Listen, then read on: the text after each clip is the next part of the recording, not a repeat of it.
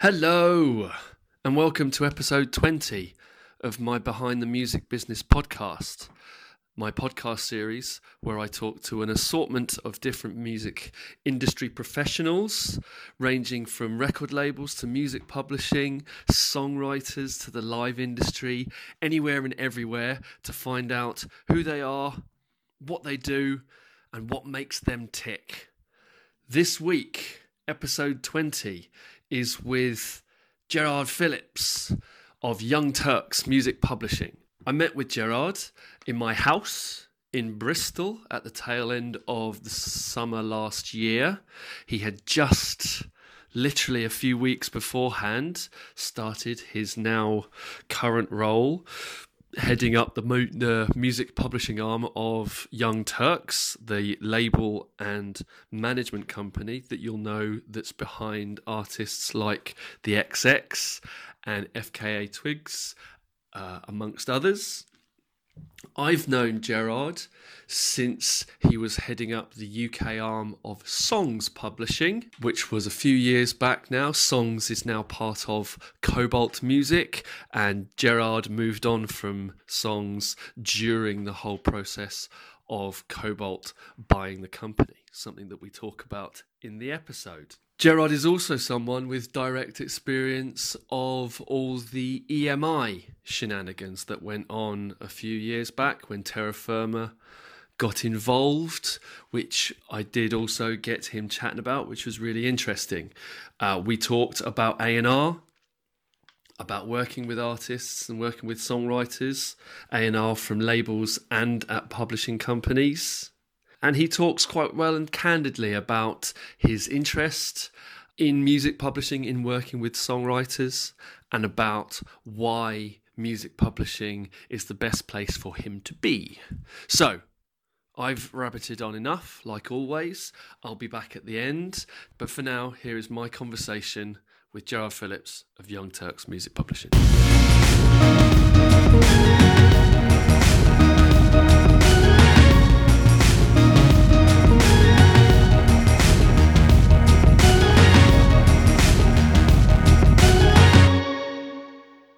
Talk to me about Young Turks. Young Turks is obviously a record label and management company um, first and foremost, but it's now my job is to I'm coming in as the GM of the new publishing venture. Right. So they had a publishing arm before which ran through Beggars, but it was very much um, uh, a kind of an aside to the management and the label, and then the owner, Caius Pawson, has been wanting to step into publishing properly and, and build a proper publishing company, which is where I come in. So I'm helping them to set it up. It runs through, it's not part of Beggars anymore, it's going to run through Sony ATV. Can you elaborate a little bit on that? Because the label runs through, or is part of the Beggars group of labels. Yeah. But and Beggars have a publishing company. Yeah. We touched on this a little bit before we started recording, but this is a separate entity. So Yeah, how so- does how does that kind of fit into the I guess the structure of the overall? Is it just a completely It's com- well, it's separate. I mean, I think the, the thing about setting up a publishing company when you're a record company is it's very difficult to get away from that.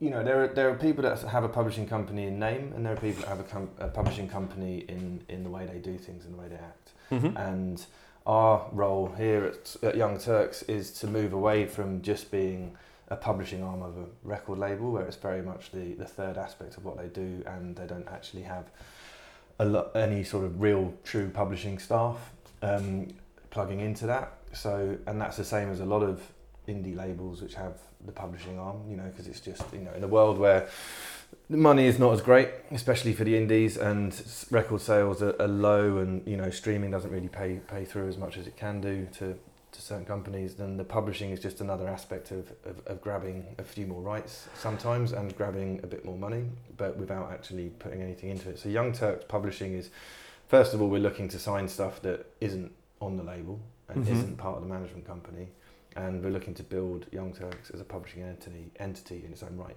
So it's not just we're just the third part of Young Turks. It's like we're very much a separate e- part of it. There's there is stuff that we will look at which we manage, of sure, of course, I'm sure Mhm. in the future. But you know, Young Turks as a company is also very specific.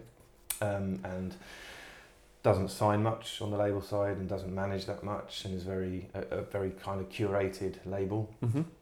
We as a publisher will be running alongside that ethos, but obviously Right. with publishing we have to sign more by definition. The, the publishing company needs to sign more to, to survive. Are you? is it, I mean, you're obviously under the, the Young Turks brand, Yes. and that's got what it's got an identity as a brand. Very much so, yeah. Is that gonna? Um, if you've got a remit to where you have to sign more for the publishing side, is that brand identity going to shift? It won't shift. It will still have to fall in. I mean, obviously, first of all, with publishing, we'll be looking at writers and producers. So that Mhm. makes it so they're you know writers and producers usually work with various artists and therefore have you know their it's almost like the brand identity doesn't exist. Yeah, yeah. You know what I mean? Because you can you can work with a, a pop act on Parlophone one week and go in and then go in with a singer songwriter on on 4AD the next. Mhm. Um, so so that's fine. And then if it, when we're looking at artist signings, then it's got to you know fall into yeah the style. And We're not going to be looking to sign Little Mix's Publishing anytime soon. But you know we'll, there are there are lots of good acts out there that would fit on the Young Turks model. Um, and I think f- for us, the, the dream publishing signing for me has always been one of those acts that has an has its own something like a disclosure, the XX rudimental, where you have kind of four aspects of what they do and four aspects of, of where you can see a return financially on Okay. So you've got disclosure, for example, where or, or rudimental. Let's look at rudimental as a prime choice. They kind of have rudimental as an act where they do very very successful. They're very very successful on the uh, on the record sales side and Mhm. the touring side of things. Then they've got the side projects that come off of rudimental. Then they've got each and every aspect of each and every producer within rudimental works on projects where they're just kind of co-writers and you probably wouldn't know about some of the tracks that are on. And then you've got obviously the sync side of the business where they obviously have music that lends itself very readily to synchronization. So Mhm. that's a kind of that's a sort of a dream publishing act for me. So Yeah, yeah. you know, and I think all all three of those acts that I mentioned, obviously the XX is Young Turks, but like a disclosure, a rudimental, they're kind of you know they will fall in well on the publishing side. You say you're the GM. Yes. Is it just you at the moment? Well, it's just me, but we kind of the Young Turk. We're all in the same office, so I kind of we have a very large amount of A and R staff at Young Mhm. Turks, which feeds into Okay. which feeds into what I'm. So doing. it's going to be used. So uh, It's all it's all kind of mixed, and in, in all fairness, I'm actually also helping out on the management roster as well, and helping to set up sessions Okay. for the writers. I mean, you, you, it's it's well. a company of a size where everyone kind of chips in. There's Yeah. no point in having well, also disparate. the, yeah, and also the other thing about Young Turks is it has its own. You know, we're, we're based on our own out in London Fields, but all of the staff that work in that London Fields space, we've got a studio and, and two office spaces. They're all creative staff because Mhm. all of the admin side of it on the label side is handled through Beggars on the records. in Wandsworth. And then you've got on the publishing now, we're run through Sony ATV. Yep. So it means all of our admin and royalty collection and, and registrations and all that kind of stuff can be handled by Sony ATV. So Mhm. it means that the, uh, the the staff within Young Turks itself is pretty much all creative. Okay. So, Was that your very choice? disor- very disorganised. we'll come back to that. Was that your choice? ideas. Working with Sony. My choice, no, no, no. That was a deal that was in, that was already running with the owner, but it makes sense. And it's, So that was the deal. for So- me. It's a good thing because I come from a independent publishing background where I'd say the one element that was lacking. Well, I'm sure we'll get onto this later, but the one element I felt wasn't as strong as it could be was the kind of mm, royalty collection uh, or just just collection of, of publishing monies worldwide, and then how that drip feeds back to the writer. It can be quite slow if you've got a network of sub publishers, which is what we did. Whereas if you're part of a major system, then you can have what you know with Young Turks. It's like you're going to have the independent kind of day to day of what Young Turks provides, but then on the back end you're going to have Sony ATV and that machine worldwide that just collects money and can account to its writers on a much quicker and probably slightly more efficient basis. Mm-hmm. Are you? Do you think more and more indies go down that road now? I think you They- need. they- I think. Well, I mean, As in, you know, v- vers- versus, I guess, going with. Uh, I was going to say BMG model, but BMG are pretty, pretty big themselves from a sub-publishing. I mean, side. BMG have got a lot of worldwide offices. Yeah. Um, I think that I think when you look at digital and you look at collection of performance monies on, on, on Spotify and collection of sales streaming monies from from the likes of Spotify on a worldwide basis, that makes it much harder to see the remit of having uh, or having or the structure of having lots of sub publishers worldwide because obviously it's not as much territory by territory anymore. So you kind of the you know and there's al- there's already kind of international collections societies uh, organizations like ICE that runs through the whole of Europe that collects all the digital money so therefore Mhm. and if most of your sales revenue is coming from streaming, like it does for most acts, and certainly most publishers at the moment, then you're, well, then it's sort of the, the, the sands are shifting. Yeah. So um, yeah. So but it makes but it makes sense for us to be with the major because Mhm. it just I personally think it offers the best of both worlds.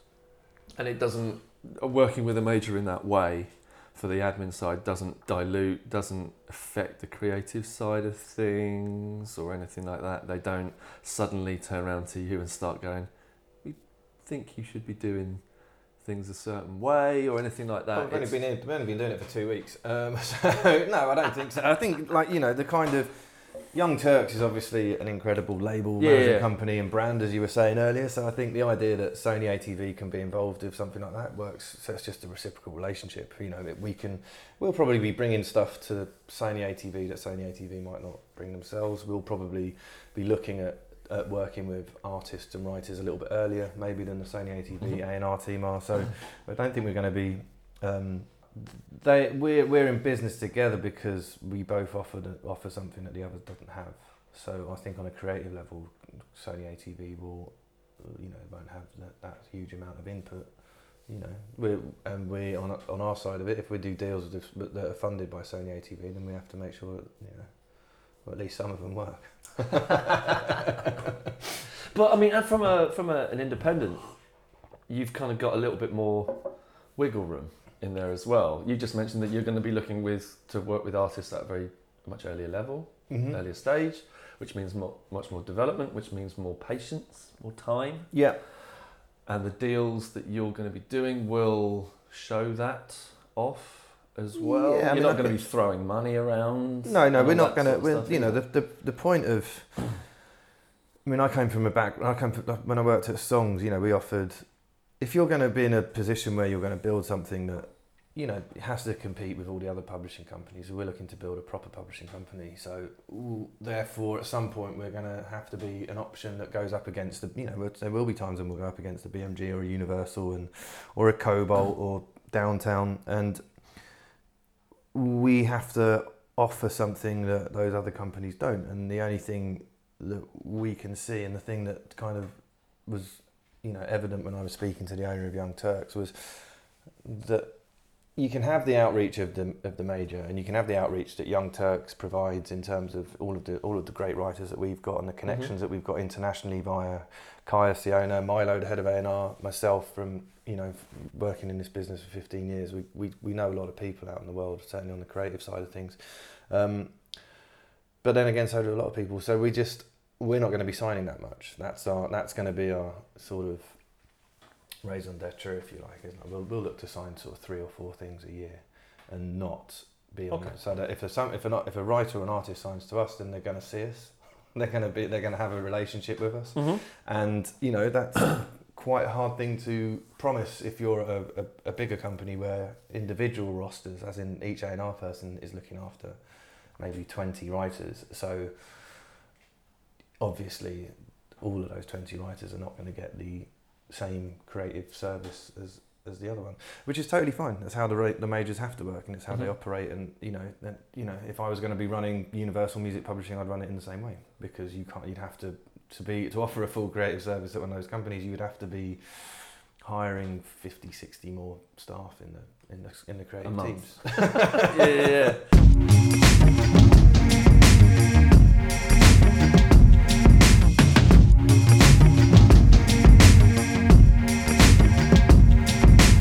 How do you like doing things? How do you like working with artists and writers and producers?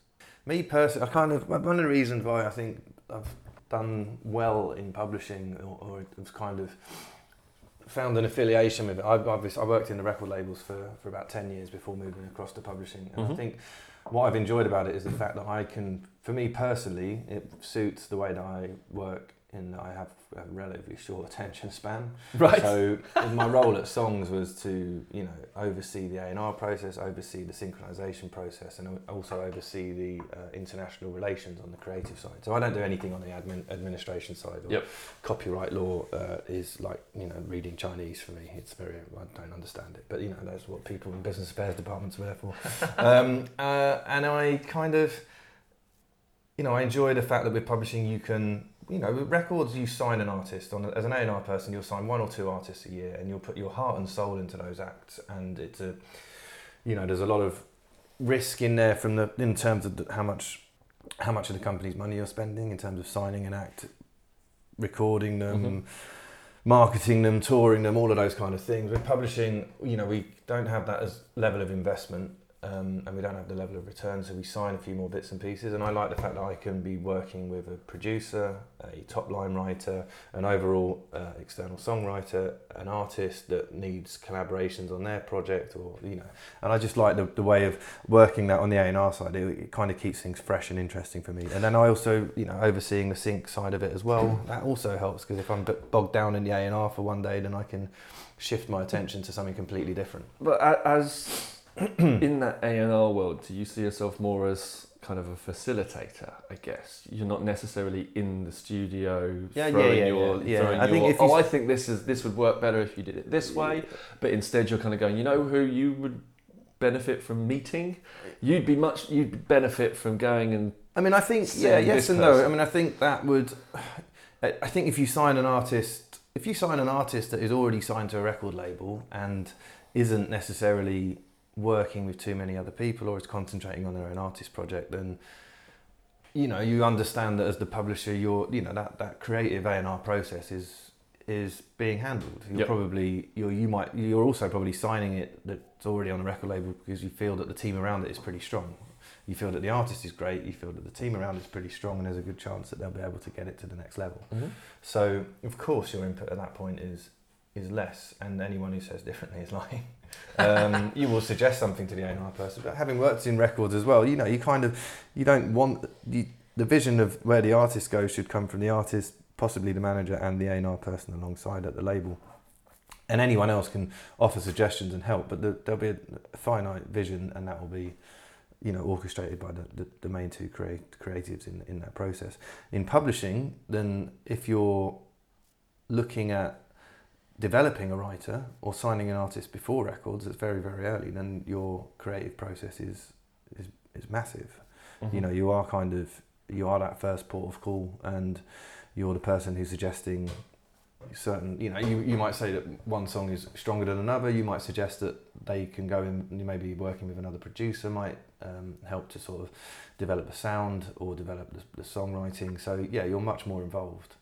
I think if you're a publisher of a major act then you're yeah you're more of a making suggestions and and seeing if you can Do you think the lines are blurring more and more? Do you reckon label A and R people are becoming more like publishing A and R people and vice versa? Well, it's all writer based at the moment. I mean, Mm. if you look at the charts, you won't find anything that's written solely 100% by anybody. So Yeah. it's all. Um, the uh, the labels are probably leaning on the publishers more in the f- simple fact that they are in need of songwriters to help work with their artists. Where it was about 10 years ago, you know, when the sort of, especially when the sort of guitar music scene was, was much more um, dominating the charts, than obviously It was just about publishers- bands and stuff like that. involved in that. How is it working? Because I know if we go before, if we go at the very beginning of the last cycle of this sort of music, when you had all the the nineties pop bands, you had songwriting briefs. Mm-hmm. It was very much, you know, labels would call, "Have you got any songs for this new group that we're working with?" Yeah. Now, now it's very much songwriter sessions. It's much more get the artists in with a producer and a couple of writers. Yep. Is it I think everyone harder to get in with the certain people? Are, are, are there lots of cliques? It's not just an open call for. I wouldn't say there's cliques. It's just um, I'd say certainly uh the labels. Well, I think I think it's just seen as kind of a, a, a tier system. If you kind of got your A-list writers, Mhm. your, your A-list star artists will want to go in with the, the big writers that have had a proven track record of, of creating hits. That's not necessarily the most creative way of looking at it, but I think personally, you normally see it's. Uh, Is there Art- a way in for up and coming writers? There is, and it's up and coming artists.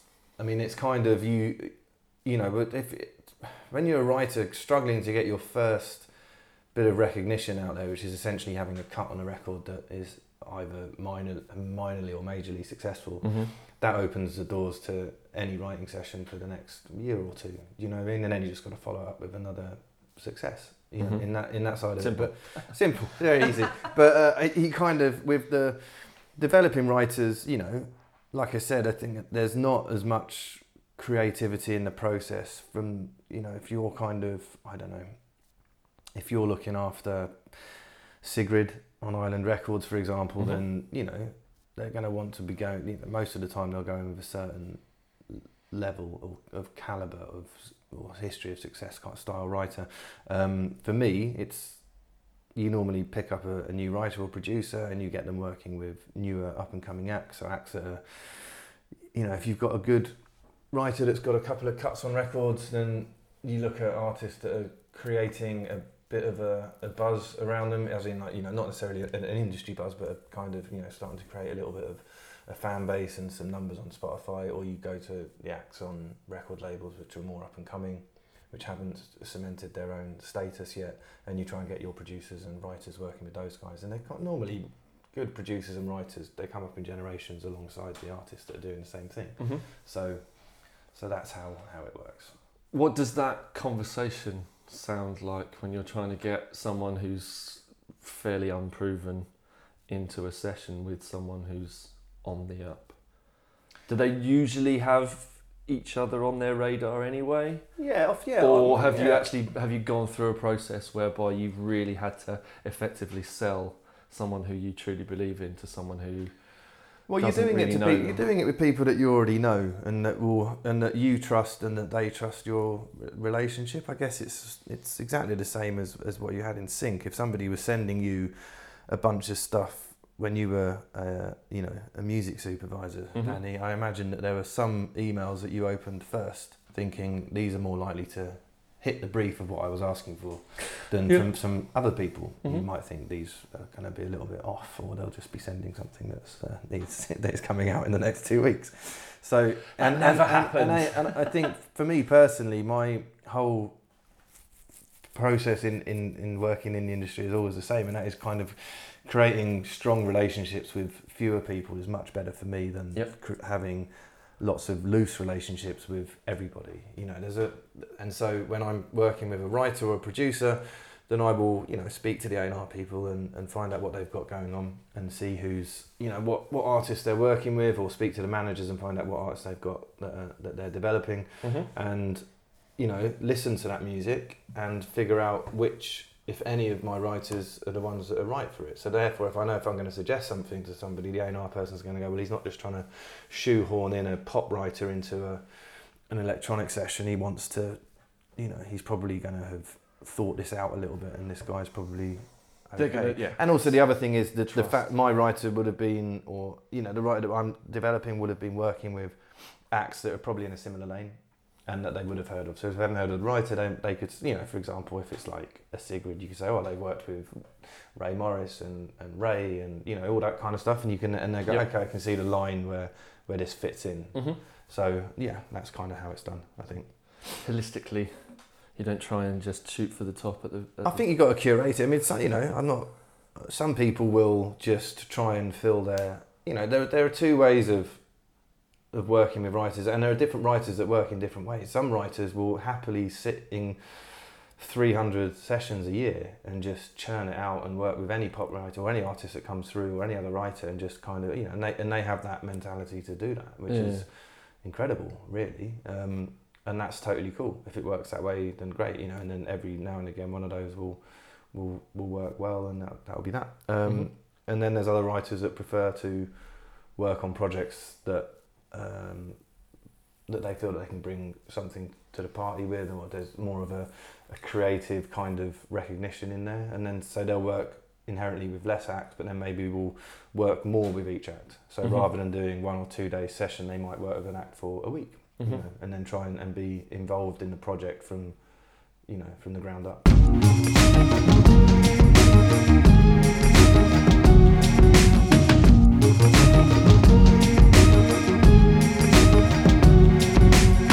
Why the music industry? Why do you why are you in the Good music industry? What what drew you to it back in the day? I don't. Well, just music. I guess I just kind of. I was. My dad was a record collector. He had nothing to do. He was. He also. He, yeah. He wasn't. A, he wasn't um, in the music industry. That I think there was. You know, a lot of people have ins to music. I didn't when I was younger, and, and that's. Uh, you know, I'd say it's probably actually it's probably 50-50 if you look at the industry. There's some.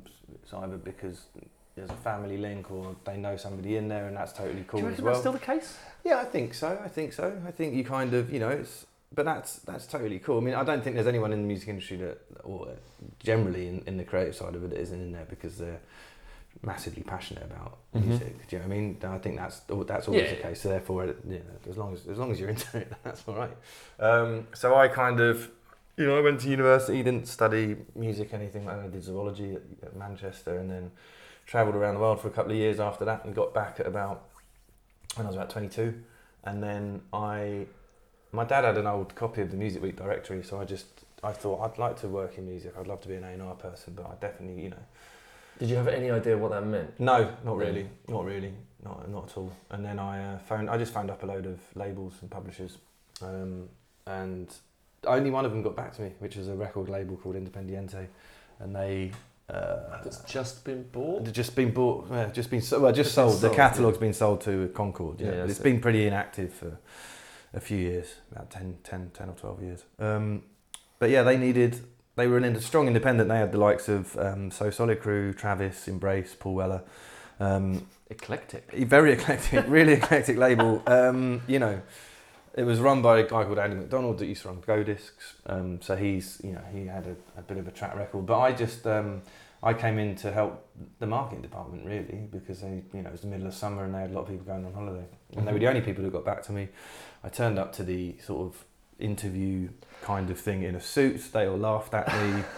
But then I was in there the next week helping out, and then about I just kind of I just got on with the with the guys. Do you reckon there. you were just lucky with timing for that? I, I, they, Do they were the you- only they were the only company that. But that's what I mean. Responded. like when you sent your letters off saying that you're interested, did you just hit the magic time when they were going, "We need someone to come in.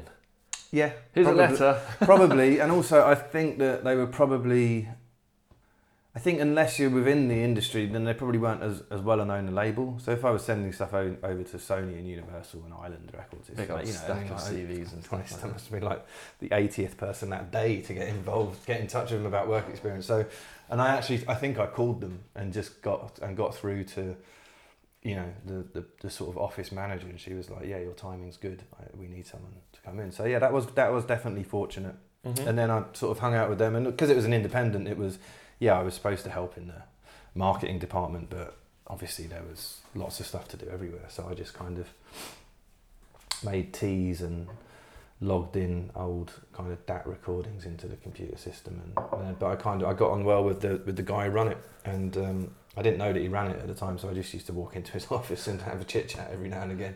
didn't know he owned the company. I was quite relaxed around him, which I may maybe looking back in it, I might not have been if I'd known he owned the company. And then um, But I mean, it says something about him as well.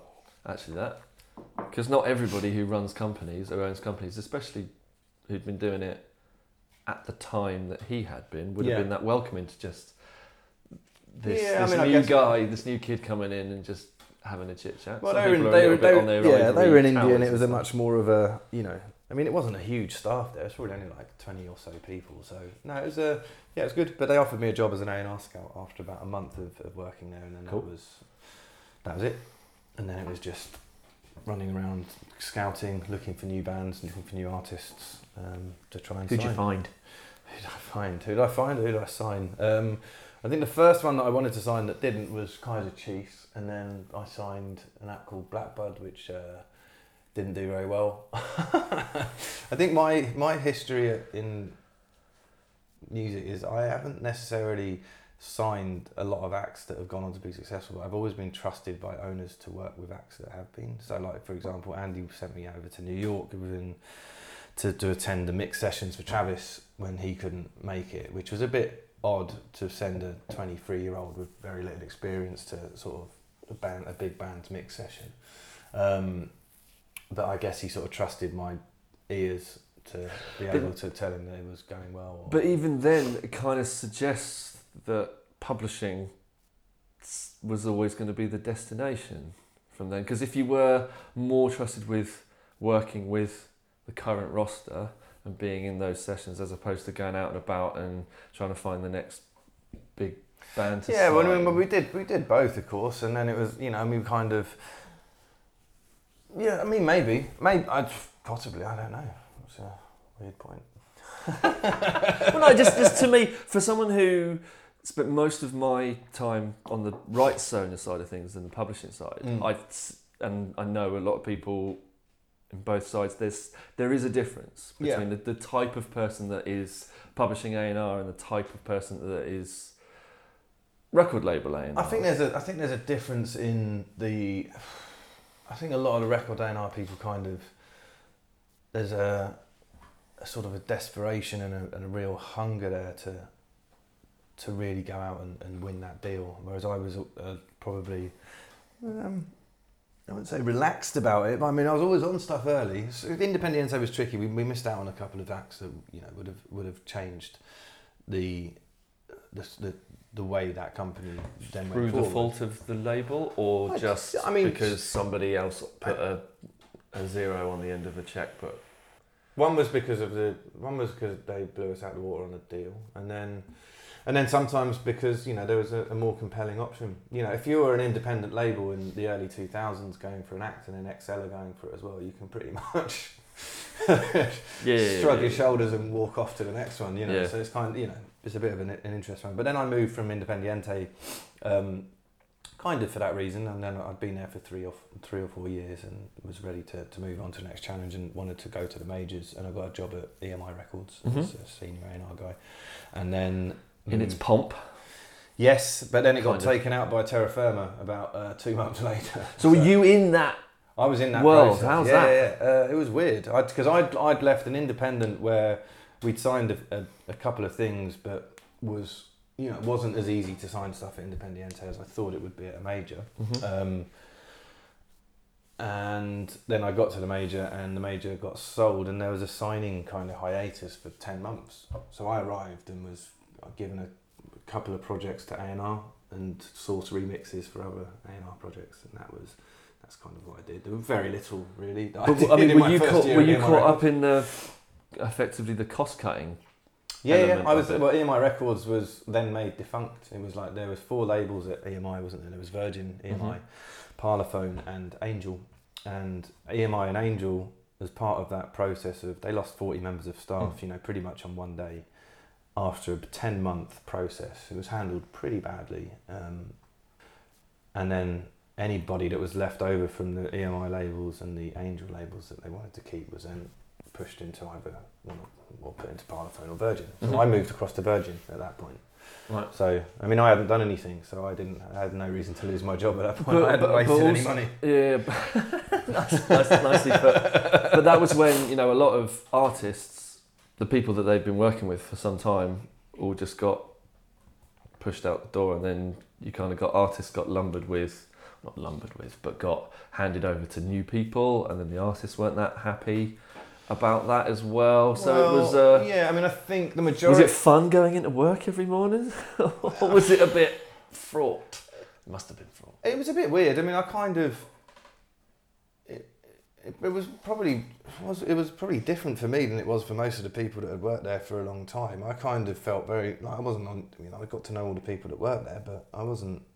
I hadn't been there for long enough Right. to, you know, what I mean, it was like literally two months into my job over there that Terra, the announcement was made that Terra Firma had bought it. So for me, it's a bit like, oh, fuck, that's a bit weird. That's, you know, but kind of. There's always been EMI has always been the, the, the sort of subject of rumours over. Well, ever since I started, but long before I started, of, sort of various takeovers or mergers. Um, but then it uh, officially happened two months after I started working there. But I think if you were there for a long time before, then yeah, it would have been a bit odd. And because Terra Firma took so long, they took so long to kind of assess the whole business that you know there's a 10 month waiting period where Nothing most really members happening. of staff within those companies didn't know if they were going to be having a job. So it's quite hard to sort of galvanise the team at that point. Yeah, so I it'd be very, I mean, like for me, I didn't have that much to do because I couldn't sign anything, which is what I'd been brought in to do in the Yeah. first place. Um, And it's kind of silly that because that's what labels need to do in order to yeah, but then continue functioning. I mean, I guess. think the thing is, they kind of they wouldn't. It wasn't like there was an official hiatus. It was just like nobody on earth would have signed to an EMI company during that period Mhm. until they knew what the outcome was going to be yeah. of that A and R person, the record label, everything around it. Why would you? You wouldn't sign to a company where you didn't know the, you know, the future was very much unwritten. Yeah. And then you moved on to songs. Well, I moved to Virgin. Well, Okay. I stayed. yeah. At, I stayed at EMI. I stayed at, went, went to Virgin. Signed an act called Hockey at Virgin.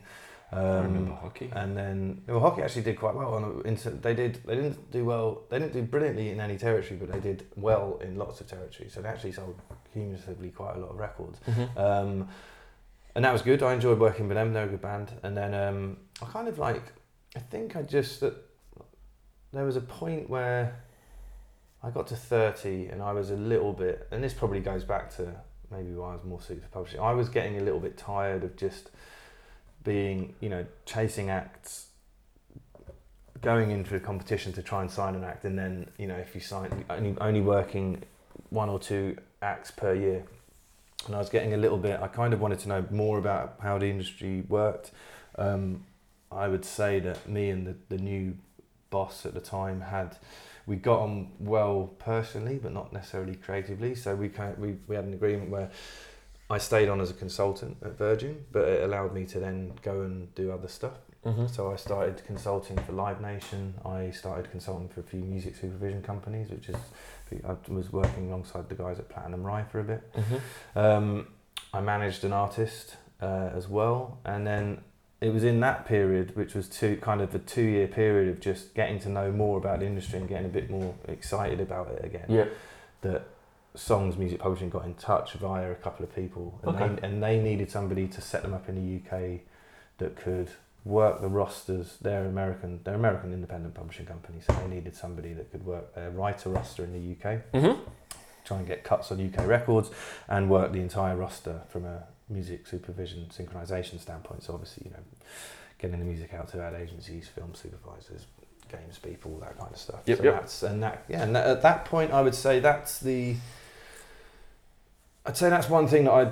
If there's one element of what I do that is different to other people, it's the fact that I kind of have uh, a, a, a fairly strong foothold in both A&R and music supervision and synchronization. And there's not Well, many it's- people that know the amount of people or have that vast um, network of contacts. I think that's probably what I Well, it's, that, garnered it's, over the year. and it was that two year period that enabled me to do that, definitely. yeah.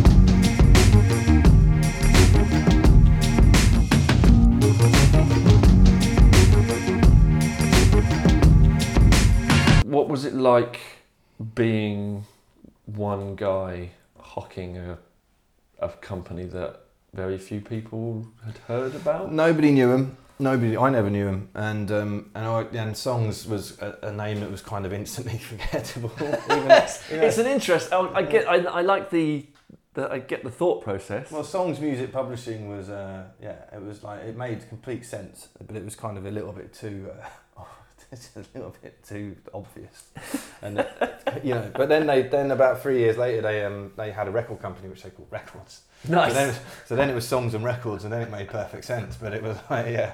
See what they Um, did there. Um, yeah, I'm not sure how long they took to think of that one either. Um, but uh, at the time, where was it? It Because was the company was quite an aggressive company, it wasn't was it? I mean, it, they they signed some pretty Well, heavy the ti- hitters. Yeah, when, when well, they started off in 2004 and had a lot of rock bands, so stuff that you'll probably know, like Every Time I Die and Horse the Band, and you know the, the guy who had, who owned it.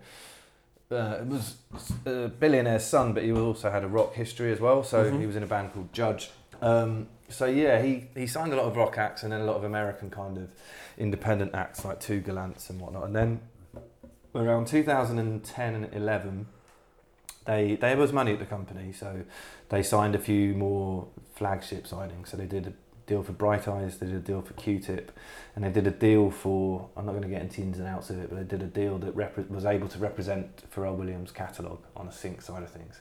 Um, so at that point, they suddenly had a, a you know a roster that was more globally recognisable, and they had some writers that were coming up through the ranks as well, like MNDR, who was doing well. Um, Mhm. And so that was the point where they needed somebody in the UK to, to actively work the roster. And they also didn't do what a lot of companies do these days, was just go and buy a UK company.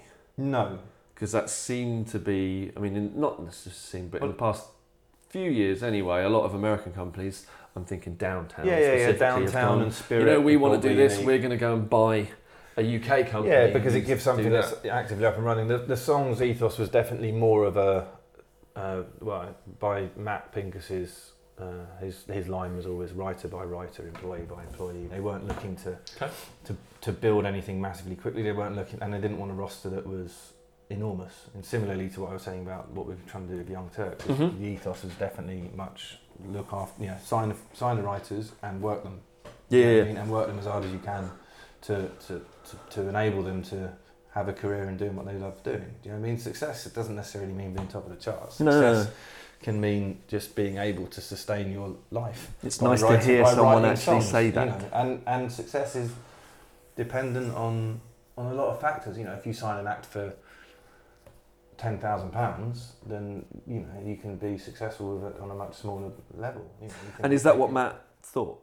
Was that his remit? Was that his way of looking at things? I don't know what Matt thought. I mean, I like Matt Pincus. I think yeah, but I think Matt was. Matt wanted to make every deal work. That was that was that was. The and that's quite a breath of fresh air. That's going low. We're not going to pay over the odds for anyone just to get them in. We're not going to do. No, I mean they they paid. They worked. The songs worked in a very different way. After they when I joined them, they had fourteen people in uh, in based in New York and LA, but mostly New York. Um, and then and then it was me in London. And then probably about two years later, we made our first hire in the, in the UK, which was a sync guy that you know, Tom McDonald. Mhm. And then we uh, they signed Diplo fairly shortly after I joined, which was a very good signing. I obviously he was great at the time, but nothing compared to what he is now. Um, then we also did over the next course of two or three years, we did like the Weeknd, Yep. Lorde. Um, That that was a fairly. Lorde was a massive deal, but was it was like, but it was the, the way that they did deals in the US at that time, and it's not just songs. Is the US operated in a very different way with publishing. The fact that publishing was done a lot later for a lot of the time, and there were artists in the charts that were unpublished, which is unheard of in the UK. In the UK, si- signings have always generally been done a little bit earlier, um, maybe a bit more based on, sometimes based on kind of hype and prediction rather than actual. Is that the reason? Do you just think that the the US people just don't get hyped up about stuff? They're not going to open the checkbook. I think it's a bigger territory, isn't it? So you kind of, you know, you're dealing with probably about twenty UKs in one, in one place. And so there, and then and then there's a bit. So there's obviously a much larger amount of acts to look at, and Mhm. I think there's at that point, sort of independent. The independent radio network was much more of a a sign as to how acts would do. So acts in historically in the US have have often come through a very independent ethos or an independent model, and then when they're inverted commas ready to make the next step, they move up to a major. So Yeah. I don't know, a good example would be something like Death Cab for Cutie when they did you know first two or three records and an independent, and then they jumped up to Atlantic.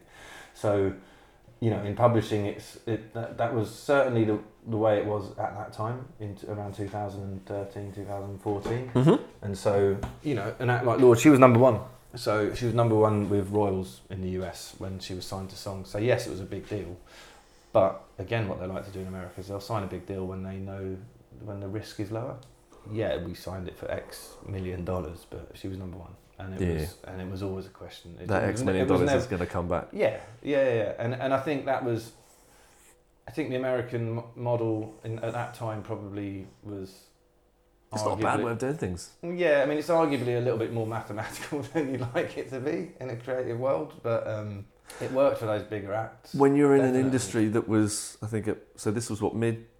Yeah, this is 2010s. pre-streaming, so yeah, you're talking about an industry that was in decline, really. So, Was it yeah. still in decline, or had it just kind of started to plateau out? Was this kind of 2012, 13, 14, that sort of area? So the it was kind of. still, the returns were still low, Yeah. so it wasn't. Um, You're not about to just suddenly go, let's have half a million quid on, Yeah. a, on a, and hit and hope, is it? Yeah, and I think also the other thing with American deals is the, I mean, if you get into the sort of when you when you analyse the the revenues that you generate through a performance play on American radio, that can be really big. If you have a big success at radio, then you know you're going to make a lot of money on publishing just Yeah. for performance alone. Uh, in the UK, you don't. The performance monies are pretty low, you know. So when we're trying to sign stuff in the UK, generally, I kind of personally look to kind of like I said with hockey, weirdly, like I would prefer to have an act that sells a good amount worldwide Everywhere. Yeah.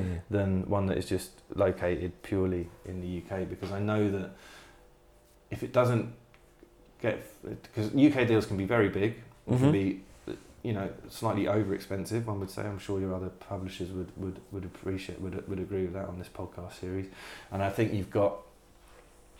You know, and you see you're kind of throwing all your eggs into one basket. So I think it's for me, it's better to, to look at an act or a writer that can work well in different territories. Yeah. You know.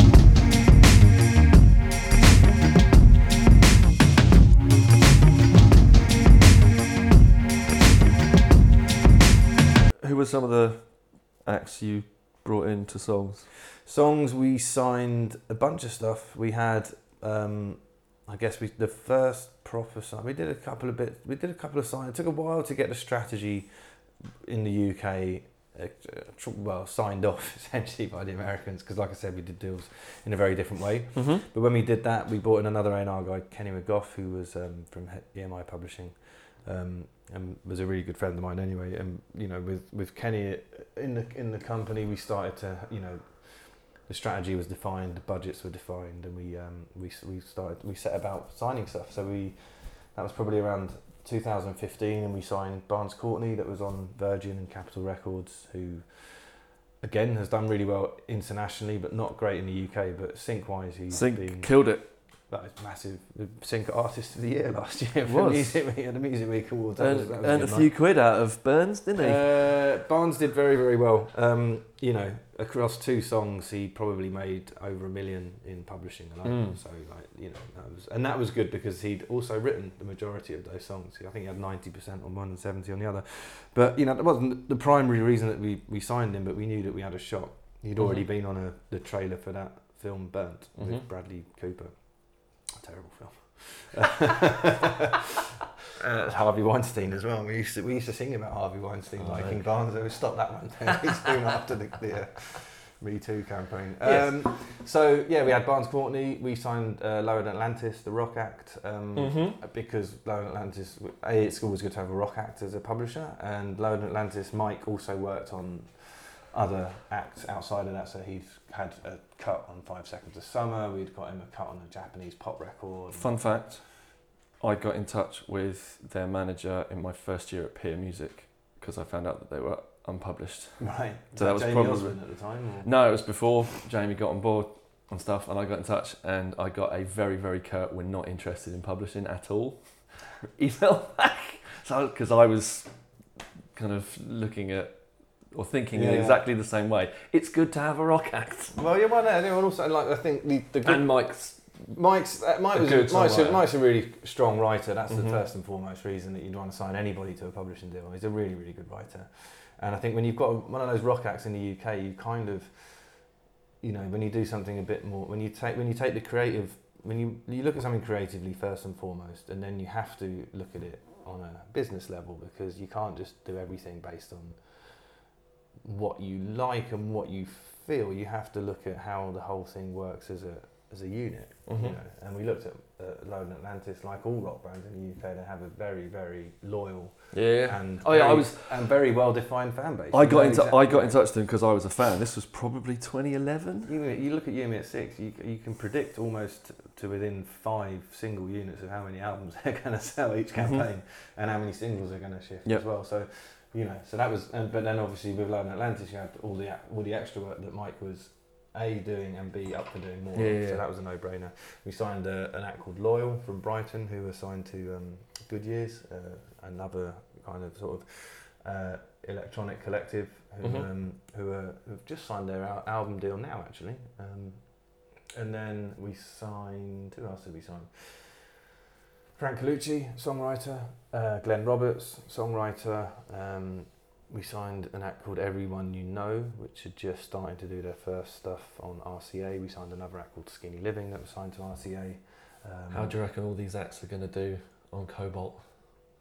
They'll be fine. I mean, they're, they're I mean, they they're good. I mean, Ken, Kenny moved across to Kobalt Okay. after the sale Okay. anyway. So that was, um, you know, it, that wasn't for me, but it was it was it was definitely good for Kenny, and he's Mhm. you know, and Kenny's having a good time over there. So they'll they'll be all right, and they're kind of, you know. He's a he, they're the right person. Do you know what I mean? He's, a, he's a, he will he will look after his roster. Well, if he's, if they've gone with the roster has gone with someone who yeah, put it together yeah, as yeah. well. I mean, and also you know, Kobalt on a Kobalt are a good company. Yeah, yeah. They're, they're good people. they're just a different company. They're a bigger company. They're so a different company, they're a bigger company, and I think the the thing with a company, you know, when songs was sold, it was, you know, I've enjoyed doing all the aspects that we've spoken about in my in my job. So Mhm. I wanted to move somewhere where I could continue to do that or do it again, you know. And I think with songs, we probably felt all of us in the UK office, especially, but probably in the US as well. It got sold after 14 years, which is quite quick. Mhm. So we all feel that we kind of like had a few more years left to. Well, you, you knew it was going to get sold at some point. It's an independent company owned by the son of the guy who invented the hedge fund. So you, you kind of, Wow. you know, the Yeah. right. you, you weren't blind to the fact that this was a company that was going to be set up to sell at some point. I just Mhm. don't think anyone expected it to go after 14 years, maybe more like 20.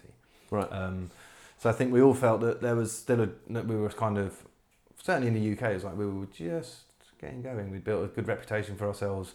We'd signed some good acts. We'd signed some good acts that were being in development to come out. I think everyone you know is a it's a brilliant act that are on RCA. Um, um, with the guy that you know ran Ministry of Sound, they're kind of in that in that lane as well. So that that could be a fairly good one for next year. Yeah. Um, but it happens. That's fine. So then you you move on.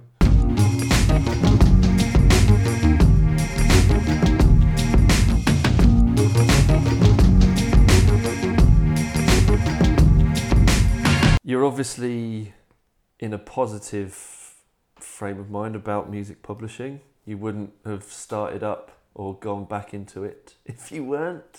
what is what's the thing moving forward? What you know in the next twelve to eighteen months? What are you really really looking forward to the most about the new endeavour? About kind of still working in in this area of the music business. I'm looking forward to getting stuck into working with new writers and new producers. You know, it's kind of that's it's funny. You kind of I've been doing this for a while now, and like starting a new job, everybody, and this this isn't just in music. This is in every industry. Everyone starts a new job and goes, "Oh fuck." They're going to find me out. They're going to realise I don't know what I'm doing. Oh, it's not just me that thinks that. Thank God. And I don't believe anybody goes into a new job without that because it kind of drives you on. Do you know what I mean? To, to you can't rest on your on your past successes. So Mm-hmm. um, and so you have that period of time. You know, I had a bit of period of time off, just sort of, which was very nice. Watched a lot of the World Cup and took some time out and just you know waited for the not waited for the right opportunity, but wanted to was talking to to find trying to find the right opportunity and, and Mhm. did with Young Turks. And then the first couple of weeks you start doing the job, and then you and then you invariably get to meet a new writer that you hadn't heard about, or you hear a new song that you hadn't heard by an artist that you hadn't heard before, and then you get excited, and then you like then you realise why you're doing it again. Do you know what I mean? It's sort of all those other things that come into it are important. You know, running the running the running a company and building a business. Yes, it is a business, of course it is. But the one thing that drives, I think, everybody in the creative sector is that they suddenly come across something that they hadn't come across before, and it fills them with excitement and energy. And that's you know, and there's a couple of things that I'm you know listening to at the moment. that I'm you know wake up and go, all right, cool. How are we gonna how are we gonna make sure that I can work with these acts? You know. And that's the thing that drives it. And you know, the, the the industry is ever changing. It's never you know, it's like it's. I don't know where it will go next after streaming, or how the streaming model will, will change, and, and how the you know the music all encompassing websites that no doubt a Google or an Amazon or Apple are, are looking to to build and, and work on. I don't know how Mhm. that's going to affect how it works going forward, but it's always changing. You know, that's changed I mean, from since I've been doing it finding from out. mini CDs to mini discs, back to vinyl, MP3s, then now streaming. You know, it's always there's always something new, isn't there? Bring back the mini disc. Cheers, man. Good, Oh, do you? nice.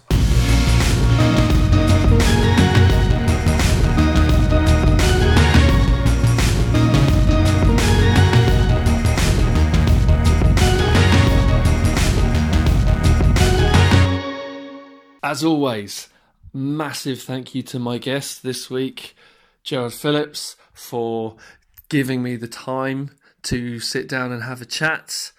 As with everybody else on the pod, really hope to get the opportunity to sit down with him again, especially once he's really, really got involved with the Young Turks project. He's now what probably about four or five months in, so it'd be great to get him back on after he's done at least the first full year to find out how that's been going. You can email me at behind the business pod at gmail.com to just get in touch. I've had some really nice supportive emails that have already been starting to come in. If you'd like to ask me any questions, if you'd like to get any questions to any of the guests, please do send them in via the email. You can also follow the pod, follow me on Instagram at Behind the Business Pod, as well as me on Twitter, which is at Danny Champion. I think that'll do you for this week, episode 20. We've got a few more still to come for this series, so watch out, watch this space, and I'll see you on the other side.